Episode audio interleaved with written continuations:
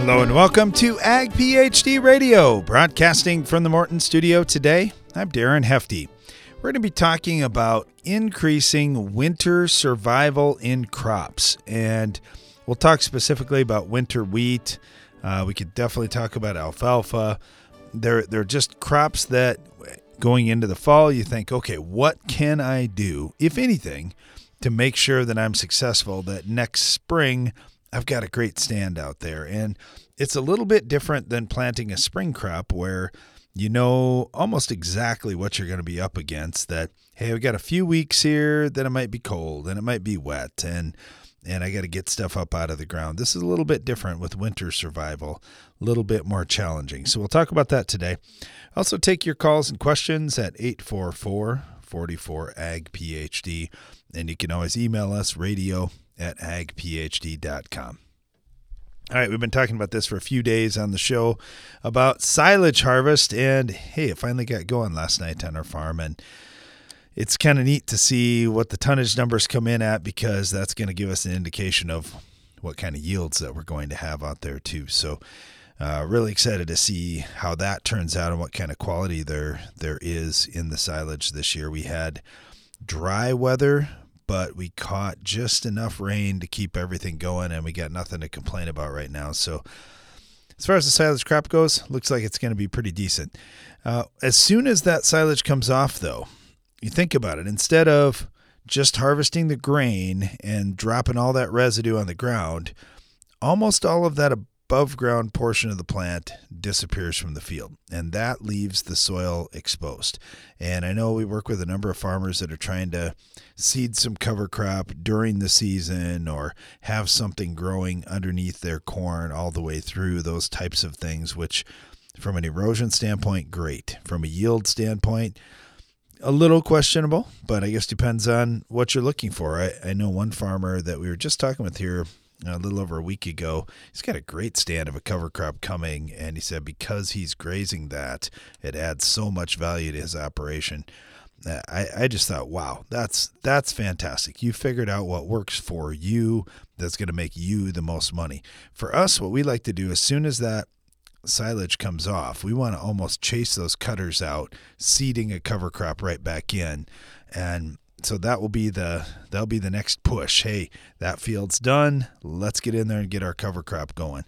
And we're typically doing something just a little bit different too. And we're it's funny that I'm talking about this on a show where we're going to discuss winter survival of crops.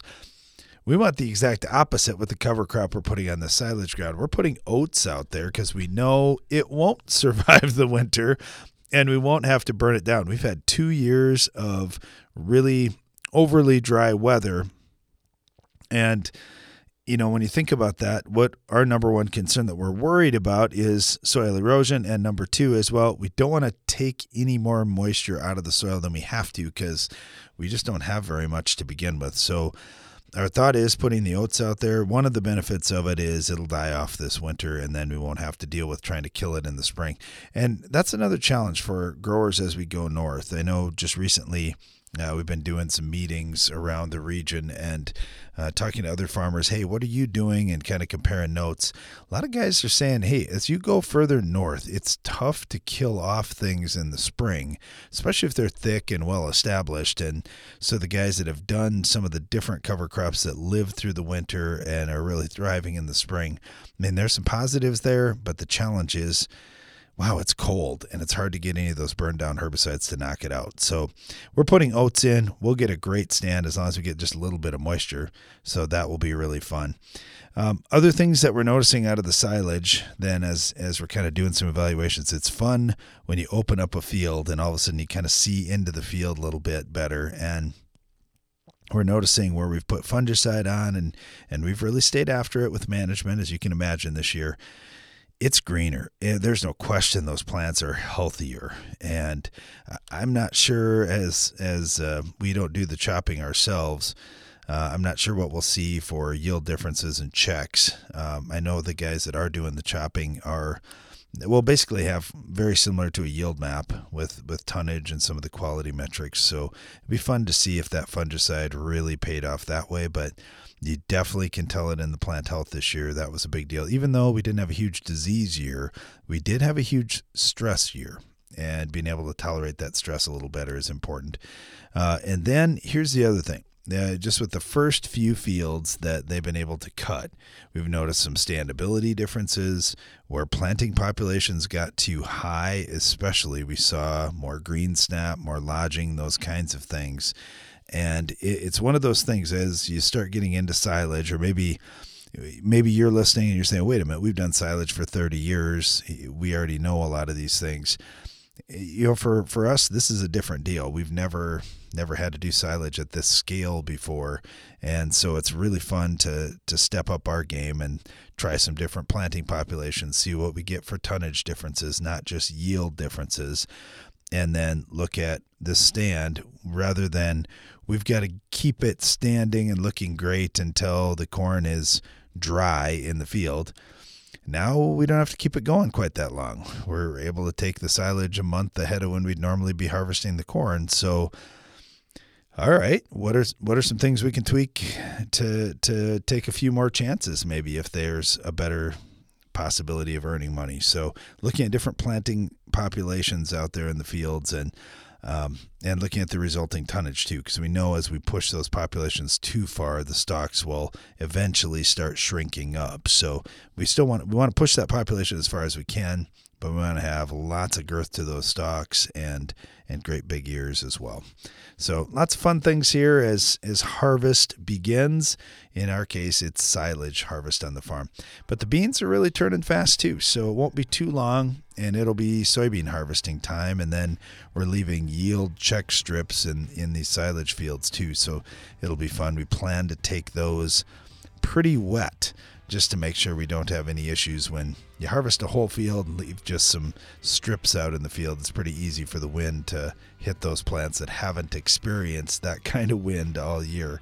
So we want to get those out fairly soon too. All right, back to today's topic increasing winter survival in crops. We'll get into that right after this. Early does it. Strong early season defenses against seedling insects and soil diseases are key to a successful season. The leader in in-furrow solutions, FMC, helps protect your fields from the start with a growing portfolio of in-furrow innovations. You can't predict the future, but you can plant for it. Visit your FMC retailer or infurrow.ag.fmc.com to learn more. Always read and follow label directions for use. It takes balance to be successful in farming because what you get out of it depends on what you put in. And Corteva Agriscience gets that. Introducing Utrisha N Nutrient Efficiency Optimizer, a biological product that naturally captures nitrogen from the air. It's a sustainable way to add balance to your traditional nitrogen methods and maximize your yield potential. Embrace a balanced approach to nitrogen management this season by visiting Corteva.us. When it comes to mites in your field, you can't afford a solution that might work. That's why there's Zeal ZealPro Miticide from Valent USA. With next level knockdown and long residual control, you can be sure to handle spider mites at all stages of life with complete certainty. With efficient translaminar activity, apply by ground or air, and confidently attack mites where they are. Make ZealPro the definitive answer to your mite problem. Visit valent.com slash ZealPro to learn more. Always read and follow label instructions. This is Stormy Fields with your weather forecast. Today calls for a high of 68 degrees with sunny skies and not a cloud in sight. Planting windows can close fast, so when you need both speed and accuracy, choose John Deere. Our Exact Emerge planters and precision ag technologies give you precise seed placement for uniform emergence and the efficiency you need to gain ground. See what you have to gain at johndeere.com/gain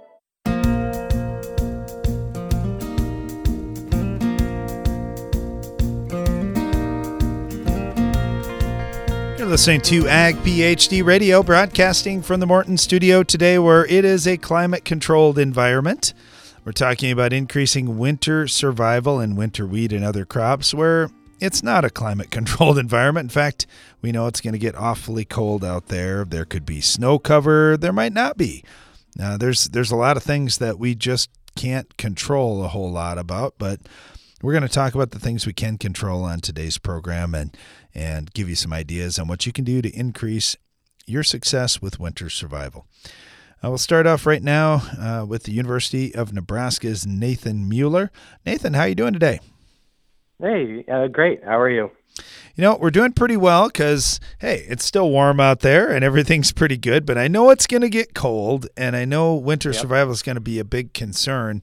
Uh, when, when you get these kinds of questions about what can I do to improve winter wheat survival, alfalfa survival, uh, and other crops going through the winter, where do you start? Yeah, we actually recently had I hosted the Alfalfa and Wheat Expo for Southeast Nebraska just last week, uh, where we had about 50 growers, and uh, we talked about winter wheat a little bit, and you know, and we had some um, winter kill or desiccation last winter in the winter wheat due to lack of snow cover. So it's something I did talk a little bit about. Um, first off, is always variety selection. That's always step one, or the first decision growers make on on winter wheat. So we want to make sure those varieties are adapted to the region and uh, the companies give ratings, and we've seen where I've seen like in northeast Nebraska, we've had an issue with the same variety with a variety with winter kill, and we did in southeast Nebraska, and that was one we definitely pushed further north out of Kansas than it probably should have been for for that grower. And so um, that's always step one. Uh, the next thing we talked about was planter depth or uh, seeding depth, and I really want growers to have that gra- uh, wheat seed in the ground inch and a half um, in, in, eastern Nebraska that that gives us enough of a buffer. Most of what I've seen in the past uh, winter kill issues is just shallow planted wheat, um, and a lot of that has to do two things: the ground was hard, or the and a combination of of the planter, the drill setting for depth, as well as as the weight on the drill. And so we can you and I can talk a little bit about some of those things, what growers could do. So. Yeah, those are controllables. And I love that because that gives me a lot of hope that, okay, I just have to do my homework on variety selection. And we think about it with spring crops, you still have to do homework as well, but it changes mm-hmm. what your priority list is. Now, winter survival is number one. We I'll give you an example, Nathan. We've got a couple different alfalfa varieties out there. One definitely turned out better this year, no question about it. And my brother was talking about, man, maybe we should push it and take another cutting here, uh, first part of September yeah. on that one. And I said, Brian, remember, the winter survival on that one's not as good as the one that didn't yeah. ton quite as much. That's why we're spreading our risk out here. And you probably see that on yield too, where you got some high yielding varieties that just aren't going to work. Yeah, well, we talked um, on alfalfa you know, of course, I actually just wrote a, a news column that should be coming out next week in southeast Nebraska, just reminding growers of that kind of six week um, fall resting period is what I call it for for wheat for alfalfa, just to go through that phase of getting ready for that first hard freeze, and so that way it can go into winter with with good survivability. And so that's something to think to think about is is six weeks. So for us, it's down here six weeks before hard freeze is about September seventh, seventh, eighth. So about today, um, actually, where growers need to, to to quit cutting it. You can cut it again um, after those hard freezes. You got to be out there timely and right away. So generally for this area, we're talking end of October, well timed after hard freeze. We can take take a late cutting without affecting that that survivability over the winter. I think a big problem for us, at least here, is we're currently in a drought, D1 rating drought, and uh, we've added stress to that alfalfa plant. So uh, probably the fall not to push it um, more, more than in the past. And so if, if growers needed it because of hay and they're short on hay, we understand that. And so you definitely want to get a, a healthy stand that's in maybe second or third year alfalfa, especially a good second year alfalfa stand, a little less risk of taking that during this six week uh, fall resting period than a, than an older stand or a brand new stand. Good tips there on the alfalfa side. Okay, back to the winter wheat. So there's a lot of questions yeah. that that we've had from growers around uh, plant health. What do you notice for differences? You mentioned the the drought situation, and certainly that's going to trump almost everything else that we've got going on. But but there's disease issues. There's uh, mm-hmm. other things going on out there that that could be a healthier plant than others. Uh, yeah. Where where do you draw that line? Yeah, so we talked about variety. Um, we talked about uh, planting depth, both for for that. So obviously, picking a variety that's adapted to the region for the diseases we have. you know, there's two things that I really want growers to do if they can. Um, I always encourage growers to have a fungicide treated wheat seed. On on winter wheat, we have some seed-borne diseases, stinking smut, and some other ones that we want to make sure that we we don't deal with and have. So 100% of the time have fungicide on that that winter wheat. Uh, next, if we can put in furrow phosphorus uh, with that winter wheat, we know that helps with getting that plant started and healthy, and it also helps with winter survivability as well. So, out of all the nutrients, if I had to pick one, that's the one to focus on. But I've been encouraging growers here because we do want high yields in our corn soybean rotation to work that wheat in. I really do like growers to have some chloride and sulfur on in the fall uh, with that crop as well. That some some work and some observations we've been seeing, you know, kind of in in parts of Kansas and southeast Nebraska. Ooh, good tips on the fertility. I like that. Uh, so here's the thing, too, for anybody listening: soil test soil test. See where you're at. See if your levels are up yeah. to snuff. And uh, that's a great point that you're making here, Nathan. That man, we got to make sure we got available phosphorus there, and I think at least putting some relatively close to the seed sure helps. That that that is definitely a big deal. Even when you've got a pretty decent level out for the field, I'm not talking like you had to put a huge amount, but at least some close by, so you know the seed's going to get it. Yeah, exactly. I mean, on phosphorus levels, I like to see you know 25 30 part per million for winter wheat and alfalfa. Actually, they're higher phosphorus demand crops than our corn or soybeans are.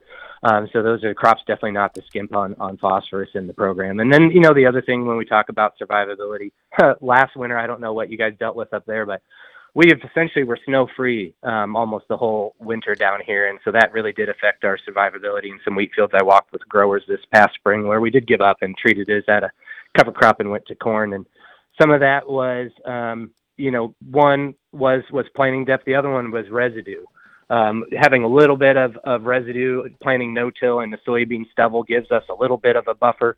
Um, planting into corn, which you know gives us a little risk on fusarium head blight, but um, does catch more snow and snow cover. And we know that, man, uh, when we had some low temperatures down to negative 20, you know, three, four, two, three, four inches of snow makes a huge difference. So if we can plan into environment in a, to a field where we can also catch a little bit more snow with our residue that we have from the past crop.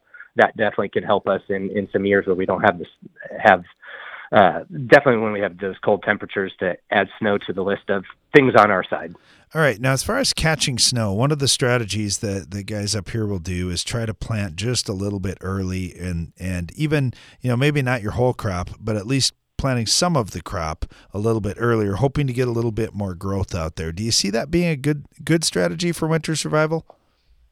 Yeah, so if we can get the you know that plant tillered a little bit in the fall, going into winter, that's going to help with our our survivability, and then the plant, like you said itself, can catch a little bit. So you know, just for yield potential too. Um, at least in southeast Nebraska, we're we're chasing um, soybeans, and soybeans generally come out October first, and our target planting date here for southeast Nebraska ranges from about October 5th to October 15th. With I want all of that wheat crop in. It doesn't give guys a lot of time uh, that we need to be planting wheat as soon as those bean fields come out and prioritize those fields where wheat's going to go with either you know thinking ahead with earlier maturing varieties or earlier planting dates or, or even if we need to uh, desiccants or whatever we can to get that wheat in. We know that we're leaving yield behind when we get to usually the second half of October down here. It looks like we might have a shot this year to get started on soybean harvest. Yeah, unfortunately with the drought. Uh, yeah, with the drought, I think uh, uh, I was out and about today looking for tar spot and corn uh, with uh, the pathologist, and uh, good, bad, or otherwise, corn harvest is, is going on already now. Uh, 18, 20 percent moisture, dryland corn because of the wow. drought. So. Wow. Well, we don't we don't like the sound of that, but one thing that's positive about it, it gives us a little more time to set ourselves up for success with this winter wheat crop, and that's one of the big reasons we wanted to have Nathan Mueller on. Nathan, thank you so much for what you do. We really appreciate it, and and uh, we'll direct people to uh, your newsletters as well to catch more of this information you're talking about. Yep. Thank you very much. Talking about winter survival in crops on today's show. Got a great start there with Nathan. We got another great guest coming up right after this. Stay tuned.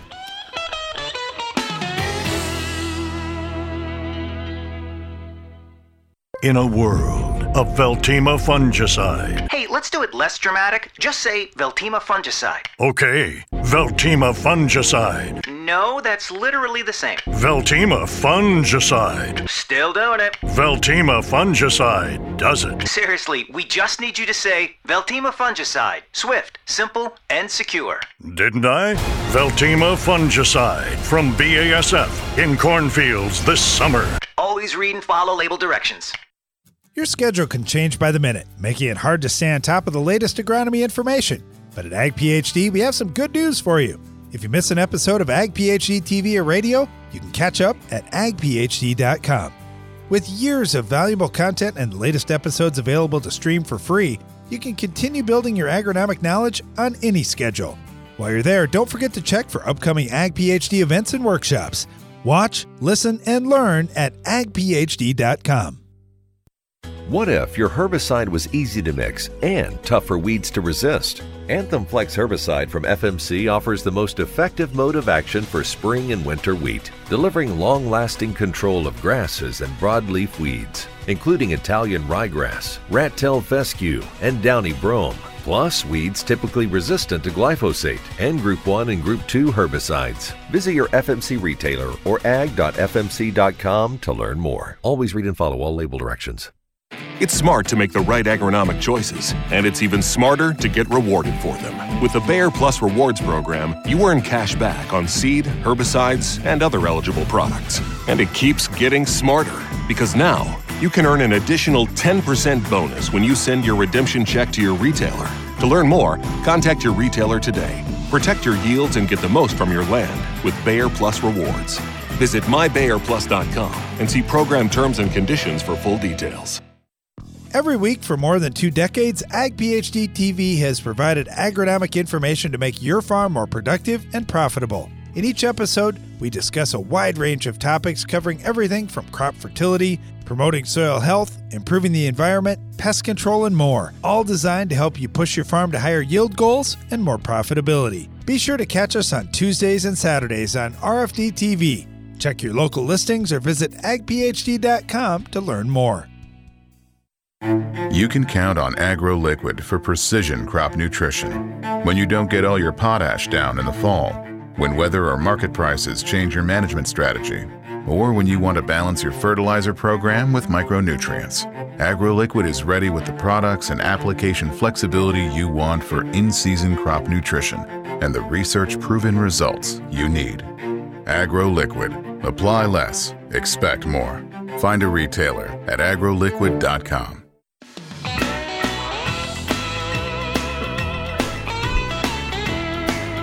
Welcome back. You're listening to Ag PhD Radio. We're broadcasting from the Morton studio today. And if you said, hey, our, your first guest was great, and he was, Nathan Mueller with University of Nebraska was fantastic.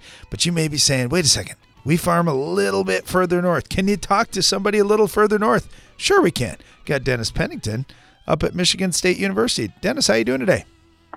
Great. How are you doing, Darren? Well, pretty. It's it's so easy to farm down in Nebraska. Michigan's a lot more challenging, right? So when you think winter survival, you know you're going to have winter. Yes, we sure do get some winter. But uh, well, yeah. One thing I was thinking, Dennis, and I wonder about this: Do you get a lot of lake effect snows that help you with more snow cover than than some of your neighbors further south? Yeah, so we do get some lake effect snow that does help us with snow cover, and that acts as an insulating blanket. But uh, boy, it seems like with the weather these days, that's becoming more and more variable and and whatnot. And then just temperature swings throughout the winter are more and more variable. So you know, timing that snow cover when you know the temperatures get cold that that's the important part for protecting the wheat. Yeah, that's for sure. And I, I know I had a very disappointed teenager who thought he was going to make a bunch of money uh, cleaning people's driveways from snow last winter. And I think he got out two or maybe three times the whole winter. That was Yeah. not good news for anybody with winter wheat out there. So, what, what can Yeah, we do if we can't control that end of things? And, and you're right, we do get some warm ups that melt some things off and and uh, Yeah. all of a sudden it turns really cold again. Uh, what are some of the things you are seeing being helping guys be successful? Yeah, so one of the things that's important is to kind of have a basic understanding of what the hardening process is. And it's basically when the crown temperature falls below 50 degrees Fahrenheit, that's a process that starts, it takes four to six weeks. And it's fairly well understood in the science, but uh, to put it in layman's term, basically the plant produces like a antifreeze type component, and it basically protects the cell membranes from freezing. And as the temperature gets colder and colder, um, the level of that antifreeze is higher in concentration. Now, this requires energy reserves in order to produce that. So, the key thing is to get a plant going into the wintertime that is, you know, has enough development and growth on it to have enough energy reserves to produce that um, antifreeze throughout the winter. So, producing that plant early in the season is pretty important. You know, when you think about that, it, it brings to mind planting date, but I'm sure there's a lot more to it than this. But sure. when you, when you look at those planting dates, uh, uh, how much how much cushion have you got? Because I've certainly heard plenty of farmers, oh, you know what, I got in really late and it turned out fine. But uh, more times than not, the guys that are planting early are pretty happy. Yeah, yeah, and I hear those stories every year too about the guy who planted really late and still had a good yield and that kind of thing. But you know, ideally you want to have a plant that has five to six leaves and probably two to three tillers in the fall. Um, you know, to have enough, a, a big enough plant that has enough energy reserves to carry it through the winter. So that planting date becomes pretty important. It depends on, you know, your latitude, how far north, when that date really is. Um, but you want to try to get planted, you know, early enough where you can get that um, crop developed to that stage. So for us here in Michigan, you know, our ideal planting window is probably around that September 25th to the 1st of October range. Um, and, and, so anything that they can do on their farm to allow that to happen, and that might mean managing their soybean crop or dry bean crop prior to this so that they can get it harvested on time, that is probably the most important thing that they can do. Yeah, manpower on a lot of farms uh, does not allow all these jobs to happen at once. So, like you say, planning way in yeah. advance of, of what you can do to to get things just right, that's a big deal. Yeah, planting depth is also important. And, you know, we have some growers here that they'll tend to shallow up their planting depth as they get later in the season because, you know, it the the later you get in the season, the soil temperatures cool off. It takes longer for emergence to occur. And so you have less time for that plant to grow and develop. So like, well, I'll plant shallower so I can get the crop up a little bit quicker.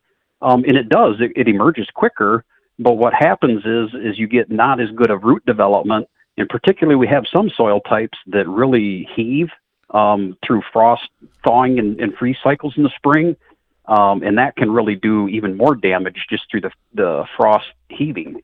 Um, so planting depth is something you know we want to even if you're planting late, still keep it deep enough so that you got you know adequate rooting. But then other things like planting high quality seed uh, with seed treatment that's also important. Uh, make sure it's um, disease free and, and make sure your fertility programs are, are up to speed. So yeah, there's there's a lot of things that farmers can do, you know, in the fall to manage their crop to you know try to make sure that they get o- good overwinter survival. You mentioned that planting depth, and we just had Nathan Mueller on with University of Nebraska. He was talking about an inch and a half. Is that your target goal with that? And then uh, we should probably talk population just a little bit too. Yeah, so we've been doing uh, planting depth studies where we've been planting at half inch, one and a half, two and a half, and three inch depth. And we've been measuring tiller development as well as yield and then overwinter survivability. And we're getting the best at that one and a half inch depth. Um, so, yeah, I would concur with what Nathan says. But in terms of populations, uh, we've been studying those over the last uh, four years here and typically, we say, you know, you start at a, at a given population. It depends on your latitude, north and south, what that should be. And then the later in the season you go, that number should go up um, to compensate because for lack of tillering in terms of maintaining yield potential.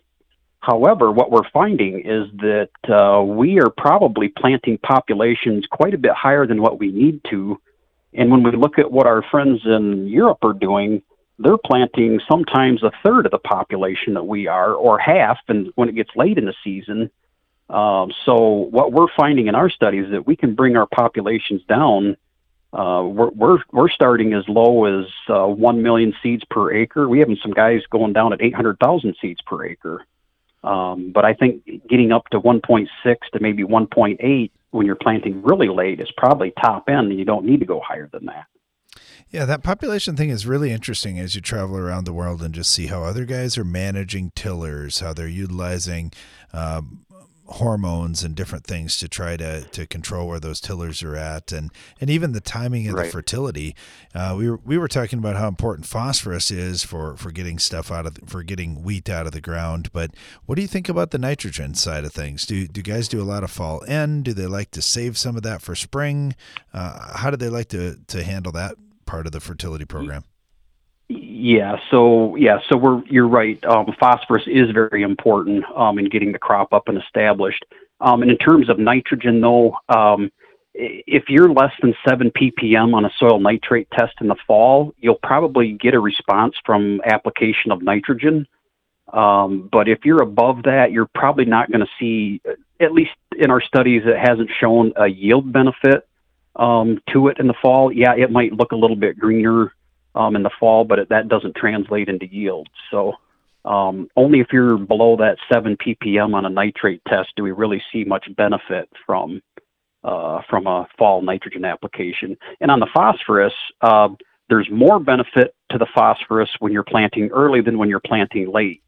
Because we had a study on that, and we thought, well, you know, if we're planting late, boy, it's even more critical to get that phosphorus out there. And the late planting just didn't develop enough of a plant to really absorb enough phosphorus to really make a difference. So, um, That does you make know, sense, though. If you've got more of a root system, you've got more time, especially depending on the Yeah. form of phosphorus. That that more time and bigger plant would would take more advantage of that. So I I can see that one. Yep. Yep. Yep. You know, sulfur is one we get questions on, and, and certainly we we uh, have a lot of. There's just so many fertility topics when you open up that bag. We we could be on the Yeah. whole show, but Yeah. uh, we do Right. we, we do really appreciate the tips. Uh, you know, high quality seed, uh, getting that planting depth right at an inch and a half, and, and getting out there on time in that ideal window. I really like that last week of September. Uh, some guys will say the first week of October works well for them.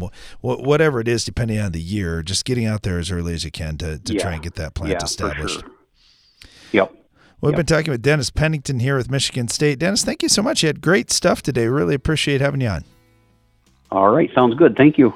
You bet. We're talking about winter survival on today's program in winter wheat and other crops. If you've got questions, though, we'd certainly take those at 844 44 Ag PhD, or you can always email us radio at agphd.com. We'll be right back after this.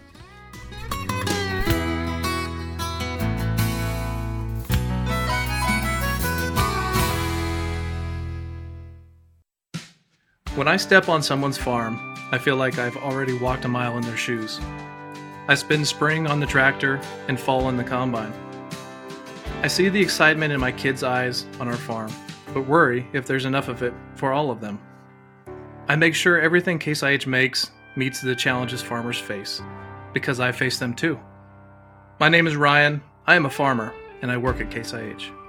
Case IH, built by farmers.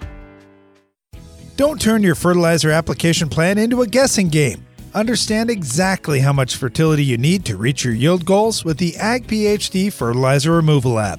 Simply enter your crop and your yield goal, and the Ag PhD Fertilizer Removal app calculates the amount of nutrition needed to keep your crop healthy and working for you. Quit playing guessing games with your fertility needs. Download the Ag PhD Fertilizer Removal app today. Available on the Apple App Store and in Google Play. The value of your farm building is in its ability to protect what's stored inside. That's why Morton Buildings ensures that every machine storage and insulated workshop we build will provide superior strength and durability. As a 100% employee owned company, we're all committed to being the industry leader with a focus on innovation, service, quality, and most importantly, customer satisfaction. To get started on your next project, please visit mortonbuildings.com.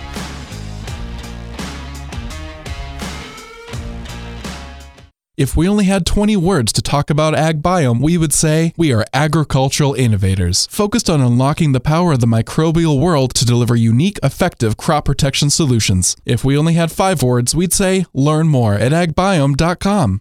Get maximum seed to soil contact and maximum germination with the Germinator closing wheel from Farm Shop MFG. Plus, with 10% off while supplies last, you can fully upgrade your planter for less. Just go to farmshopmfg.com. Ag PhD has one mission to give you the knowledge you need to make your farm more successful. That's why every issue of the Ag PhD Insider magazine features crop fertility and pest management tips, insights into the world's highest yielding farmers, updates and results from our in-field research trials, as well as the latest agronomy information from Brian and Darren Hefty. We put it all in one place so you can make your farm more productive and profitable. Subscribe to the Ag PhD Insider at agphdinsider.com. At Corteva Agriscience, we want to keep farms healthy and productive today and tomorrow. That's why we're investing in a robust pipeline of naturally derived biologicals. Meet Utrisha N Nutrient Efficiency Optimizer. It's a sustainable nitrogen fixation product that facilitates crop growth and optimizes yield potential. With the fluctuation in fertilizer prices, Utrisha N is a reliable solution. It can be used alongside your traditional nitrogen program to enhance your ROI this year. For more information, visit corteva.us.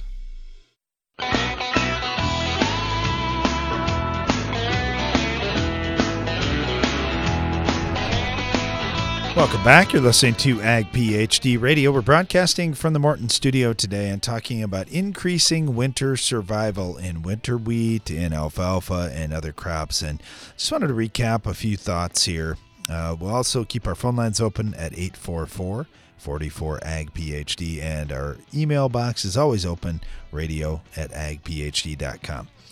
Uh, all right, first of all, variety selection. And this is something where you got to do your homework with whatever crop you're planting. So I mentioned some alfalfa varieties that we're we've got on our farm. We got a couple different ones. Or one is a little higher yielding. It's got fast regrowth, uh, and it turned out to be the best one for us this summer. Uh, it, it, was it was really fantastic, and it it outtunned the other variety by quite a ways. But the weakness is its winter survival is not quite as good. So we've got some nice regrowth on it. We're not taking enough another cutting, and I, I thought um, uh, Dennis Pennington had had a comment about. Um, the resting period for alfalfa, or actually, I think it was Nathan Mueller from Nebraska, uh, that six weeks of fall resting period for the alfalfa before a hard freeze is a really good idea. Now, this was first year alfalfa. And I thought he had made another comment too that, you know, you could cut it right after a hard freeze without really affecting winter survival if you need the hay. And, you know, thinking about that, what's going to happen to a lot of that above ground alfalfa plant? Well, it's going to wither uh, away over the winter. Why not go grab it? Well, the one uh, possibility here that that uh, he didn't mention is, you know, if you've got a first year stand, and that would apply to our farm, it's a first year stand. If it's a second or third year stand, hey, it's pretty well established and you can do a lot more stuff on it. So you do have to be realistic. And then I know he did mention, hey, we're in a pretty tough drought. I don't think guys are going to be doing that unless they're absolutely desperate for the feed. So good good things to think about there too. So variety selection important and spread your risk. We talk about a lot in corn and soybeans, but it's true with anything that you do. Spread your risk out there. Let's just say you had five fields of winter wheat and you put them all into the same variety, and then you find out, oh no, that variety has the same weakness uh, on all five of my fields, and it hit this year. Well, that's a bad deal. But if you had three or four or five varieties out there, chances are even if that hit, it's just going to get you on one field, not not the whole farm. So spreading your risk is really important too. And then I, I thought it was interesting. Both of our guests went right to seeding depth, and and I know Nathan had made the comment that most of the guys that are having issues with winter survival, they seeded too shallow. So definitely watch this. I know in other crops that we look at, uh, like in, in spring crops like corn, we have a lot of standability issues. We we have yield issues when we plant too shallow. The same is actually true in wheat. If we if we plant too shallow, we we're just going to have issues with survivability. We're going to have issues with wind. Uh, if you lose any soil at all around those seeds, I had a picture sent to me this year with somebody where they'd seeded really shallow. They had some rain. It washed away that fluffy soil, and they had exposed roots, which uh, obviously is not a good thing. So seeding depth is going to be a big thing too. And then from a crop protection standpoint, I do worry about diseases. I worry about insects. I want to make sure I've got a healthy plant, a healthy crown, uh, and starting with a seed treatment that's that's got a complete fungicide package, multiple modes of action. That's a big deal. And then you got to be real on some of these insects too. So neonics are fine. The poncho, gaucho, cruiser type products, they're fine for repelling wireworms. But if you've got a real wireworm problem, Teraxxa is really good. And that's something we would recommend using. So definitely talk to whoever's treating your seed or whoever's providing you the, the seed treatments. Uh, talk to them about Teraxxa if wireworms are a big issue because now that that definitely was a, step up in control. And then we did get into fertility a little bit, which uh, I mentioned this before. If we start talking fertility, we're going to be having a whole show on winter wheat fertility. But uh, getting some available fertility out there is fine, and uh, making sure that you take some soil samples. And this is probably where we see a lot of winter wheat farmers fall short is well, I've got a lot of acres and it's a tight time window here to get everything done. I get it. Uh, you can pull samples before you take that previous crop off if you need to. It's not always the most fun, but you got to do something to try to get ahead of this or or maybe you're saying okay i can't get those soil samples done at that point i'm going to do them uh, ahead of the the crop that's going to be ahead of my winter wheat so a year and a half in advance or something like that you definitely can do those things too and then just subtract off what what crop removal is compared to what you put on but uh, you got to watch those things close. If you're short in fertility, it's going to stress the crop. And then when we talk about dry situations, like I know Nathan was really concerned about the drought they've got in Nebraska, and it's a it's a real thing. If they don't, have, if you don't have irrigation in Nebraska this year, stuff does not look good. And if you've got a dry situation, if you're short of even one nutrient, that crop is going to pull more water out than it really needs trying to get the food. So you've got to have good fertility right around that seed to minimize water usage, and that's going to help you with winter survival too. So, lots of things that we can control. What we can't control snow cover, temperature swings, ice storms, those kinds of things. Yeah, we don't have the power to control those. But if we do all those other things right, the impacts of some of those things will definitely be buffered. All right, let's dive into the Ag PhD mailbag. It's the mailbag. All right, got to got a question or a comment here that came in from Doug, and he said, uh, "Guys, I, I had some enlist beans that got cupped, and uh, it was across the whole field, so it didn't look like it came from one end or the other, like or anything like that. And we didn't fully canopy, and that's that was a challenge to keep the weeds out of the field." how do we manage this going forward to, to try and do the best we can? You know, I, would say a few things here, Doug, and, and we, we have talked about this quite a bit throughout the summer. The amount of dicamba it takes to cup leaves on a soybean plant is one twenty thousandth of a normal rate. That's data from Iowa State University, one twenty thousandth of a rate. But the amount to hurt yield is really unknown. In areas that have plentiful moisture, it seems like the yield impacts have been minimal at best. Uh, in some cases, growers have said, you know what? It actually caused a little more branching on my plants and I had more yield. Uh, I, I, know that's one that can be debated, and there's certainly extremes on either end of that. So I'm not minimizing anybody that did have a, a significant loss by that. But the cupping itself is not the worst thing in the world we just have to understand okay, if I'm going to be the one guy planting enlist and I've got neighbors around me using dicamba or planting XtendFlex beans or using dicamba in corn, those types of things, how can I manage it? Narrow rows really helped this year for for growers that said, Man, I, I just didn't get my rows to close because they got dinged by that dicamba. The one positive was, well, I didn't have disease problems out there, but that's a I don't know. I still want my rows to close because otherwise I know I'm going to have weed escapes and I don't want weed escapes out there. So narrow rows, that's a good way to to do it. Also, the other thing that we saw in narrow rows is that the dicamba didn't move down through the canopy. If you had wide open rows, it, it could actually hit that plant from top to bottom. And so the fields that were closed off, it mainly hit the top couple of nodes, and that was about it. So that would be something that you could do to, to play defense. The other thing is planting date. If you're planting later, which I don't advise because I think your opportunity for high yield is less, if you're planting later, we saw a little less impact. For the guys that planted the earliest, they hit flowering the earliest and we saw more damage. Especially if dicamba comes in after flowering, that's where you have the most potential for it to hurt yield. So, uh, obviously, you want to work with your neighbors. You, you want to get guys to understand hey, you know what? Some of those things that you're doing, uh, like applying dicamba late in corn, it's impacting me. And many neighbors are going to say, you know what? I don't want that to happen again. I'm going to change what I'm doing. But sometimes they're not. They say, yeah, I have to do it this way for weed control, and I'm not doing anything off label. So it's a challenge, Doug, no doubt about that. And I, I do not have all the answers. But thanks for uh, for sending the pictures. Thanks for the question, uh, comment as well. We'll get back into the Ag PhD mailbag right after this.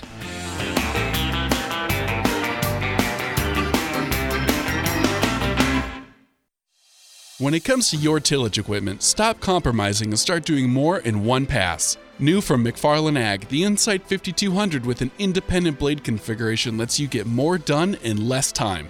Ideal for rocky or sticky soil, the 5200 has two sets of independently mounted blades adjustable up to 12 degrees, a unique chopping reel, and five different finishing attachments, giving you the perfect seedbed. Learn more about the Insight 5200 by visiting McFarlandAg.com today. Your schedule can change by the minute, making it hard to stay on top of the latest agronomy information. But at Ag PhD, we have some good news for you.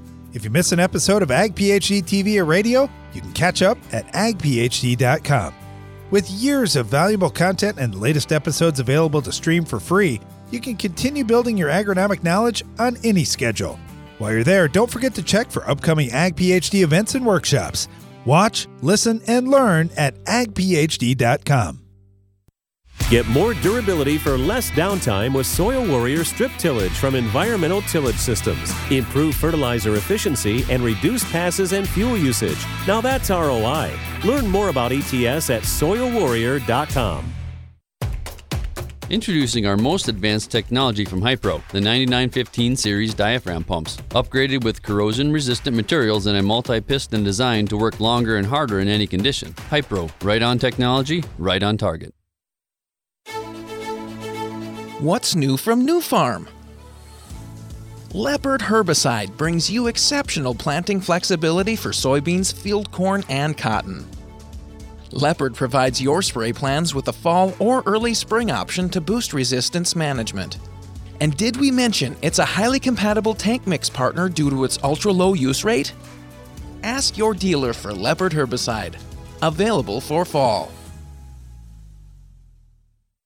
Every week for more than two decades, Ag PhD TV has provided agronomic information to make your farm more productive and profitable. In each episode, we discuss a wide range of topics covering everything from crop fertility, promoting soil health, improving the environment, pest control, and more, all designed to help you push your farm to higher yield goals and more profitability. Be sure to catch us on Tuesdays and Saturdays on RFD TV. Check your local listings or visit agphd.com to learn more. When it comes to mites in your field, you can't afford a solution that might work. That's why there's Zeal Pro Miticide from Valent USA. With next level knockdown and long residual control, you can be sure to handle spider mites at all stages of life with complete certainty. With efficient translaminar activity, apply by ground or air, and confidently attack mites where they are. Make Zeal Pro the definitive answer to your mite problem. Visit valent.com slash zealpro to learn more. Always read and follow label instructions.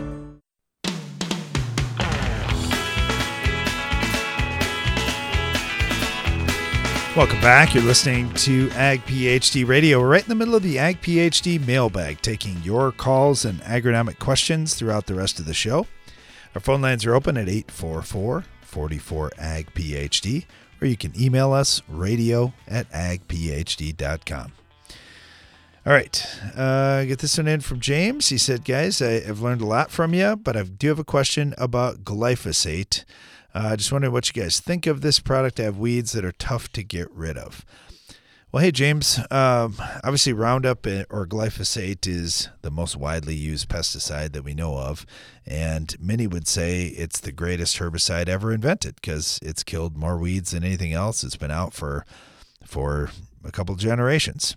Uh, so I do like that product. I think it's very useful. Obviously, with any product, you have to use it wisely. Uh, but it's been been pretty useful. There are a number of weeds now that have developed resistance to glyphosate. So as long as the weeds that you're trying to get rid of uh, aren't in that category, I think glyphosate or Roundup's a fantastic solution. The thing I like about it is we can spray it. Uh, you can generally seed most any crop right away afterwards. It doesn't have uh, a bunch of soil activity, and it's been a been a nice herbicide. So anyway, James, I, I like it. It's probably a good one. If you have specific weeds that you want to ask us questions on, uh, let us know. Thanks. Uh, get this one from Brendan. He said, "Guys, you were talking about nutrient stratification." And saying that was one of the reasons that guys were moldboard plowing to to flip things around and, and mix things up. Uh, we've done some other types of tillage rather than the moldboard that have less of the downsides that the moldboard's got. Hey, I, I get it, Brennan. We, we weren't suggesting the moldboard plow is the, the greatest thing ever. Um, in fact, in our part of the world, there are a lot of moldboard plows that sit out in the trees or have been uh, either sold or hauled to the to the metal recycling place. So, yeah, there, there's a lot of guys here that have gone to reduce tillage and found other ways to do things too. But, you know, when we do reduce tillage, nutrient stratification, especially with non-mobile nutrients in the soil like phosphorus and zinc and others, is is a concern for growers. So, placing those nutrients deep is is one way to do it. Uh, without having to do full scale tillage. Thanks for the comment though, and thanks for for checking out our show. We really appreciate that. All right, got this one in a question on uh, nitrogen fertilizer. Do you guys have to till in the fertilizer, or could you put the nitrogen on top of the ground? Just wondering what other things um, you would suggest in this. We're, we're planting corn. Hey, thanks for the question. Thanks for, for checking out our show too. We, we do appreciate that.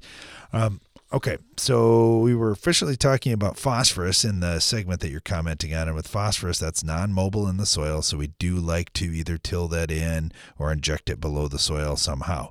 With nitrogen, that one is mobile in the soil.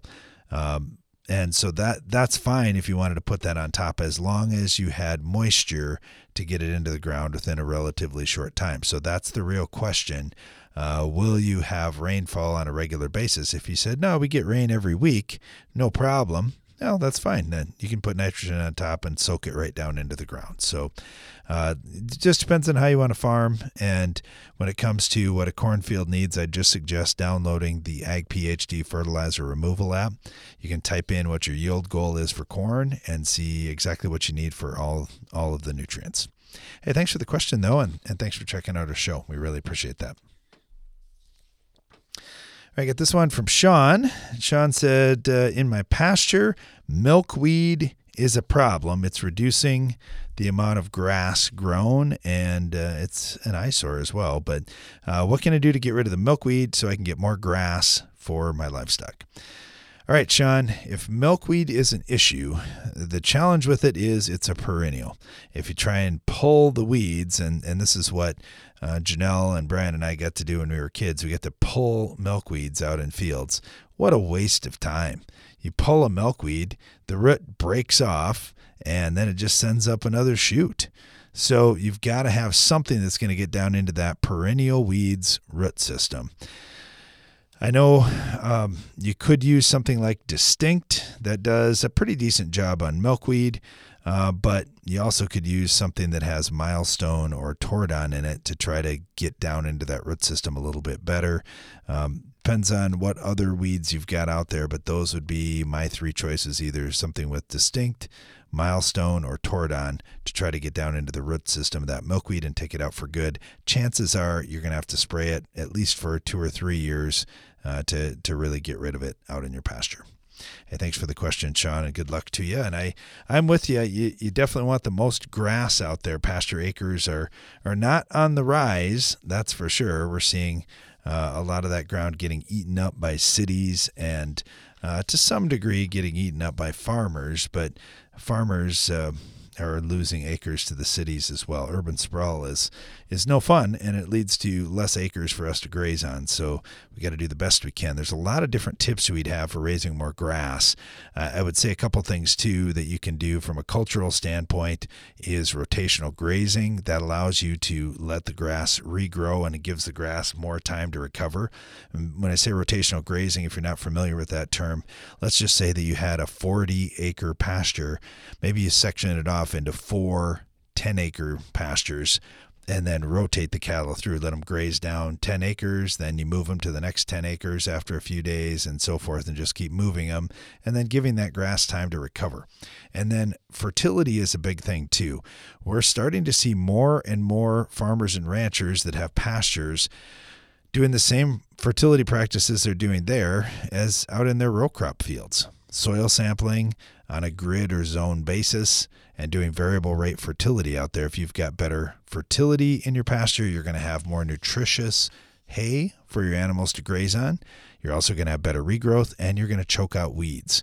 So that could those are other things that could be done to help you um, keep that milkweed and, and keep other weeds out of your pasture.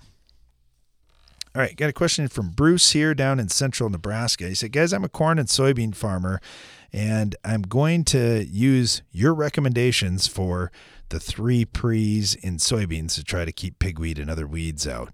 I'm wondering, what is the purpose of using the yellow? Uh, specifically, I would be using Prowl. All right, thanks, Bruce. We really appreciate the question. So, um, the good thing about getting a little bit older is we can look back and see what's been done over the last 10, 20, 30, 40 years or more.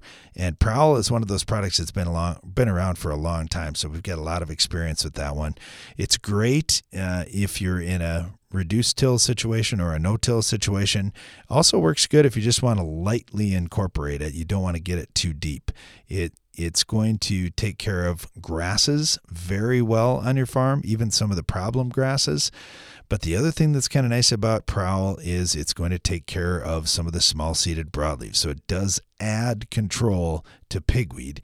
Now, there are other products that could be used that would do similar things. For example, group 15s, things like metolachlor or dual or zidua or um, warrant or acetochlor, some of those things. They're, they're good products too.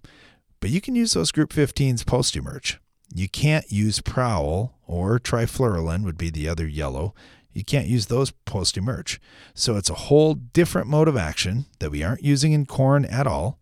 And we can use it in soybeans only pre-emerge. So we like to include that in our three pre strategy. Not only do we see much better grass control versus anything else that we've got out there, we're also seeing really good small seeded broadleaf control. And it gives us just a different swing at weeds like pigweed that have developed resistance. So that that's a big deal. So anyway, I like it. I'm glad you're going to try it and uh, let us know how it works for you, Bruce. Thanks.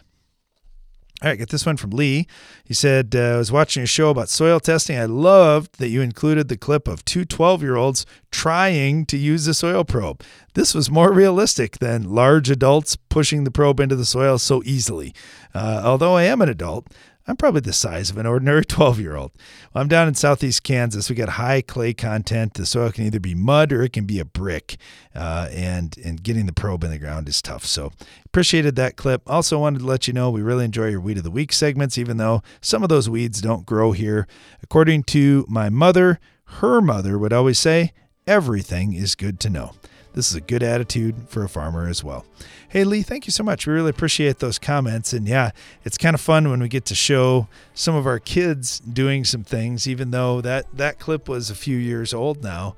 Uh, it's kind of neat to to see how they looked out there. They really enjoyed it too. That's one of the strange things about my kids. They have loved soil sampling, and I thought, man, this is this is a, a tough job and it requires a lot of time and whatnot. They just like it because hey, we can drive a four wheeler or a side by side or something out in the field, maybe even Dad's pickup, and we can go pull some soil samples. It's it's actually pretty fun. Well, thanks for the question and comments there, Lee. And thanks to you for listening. Be sure to join us again each weekday for more Ag PhD Radio.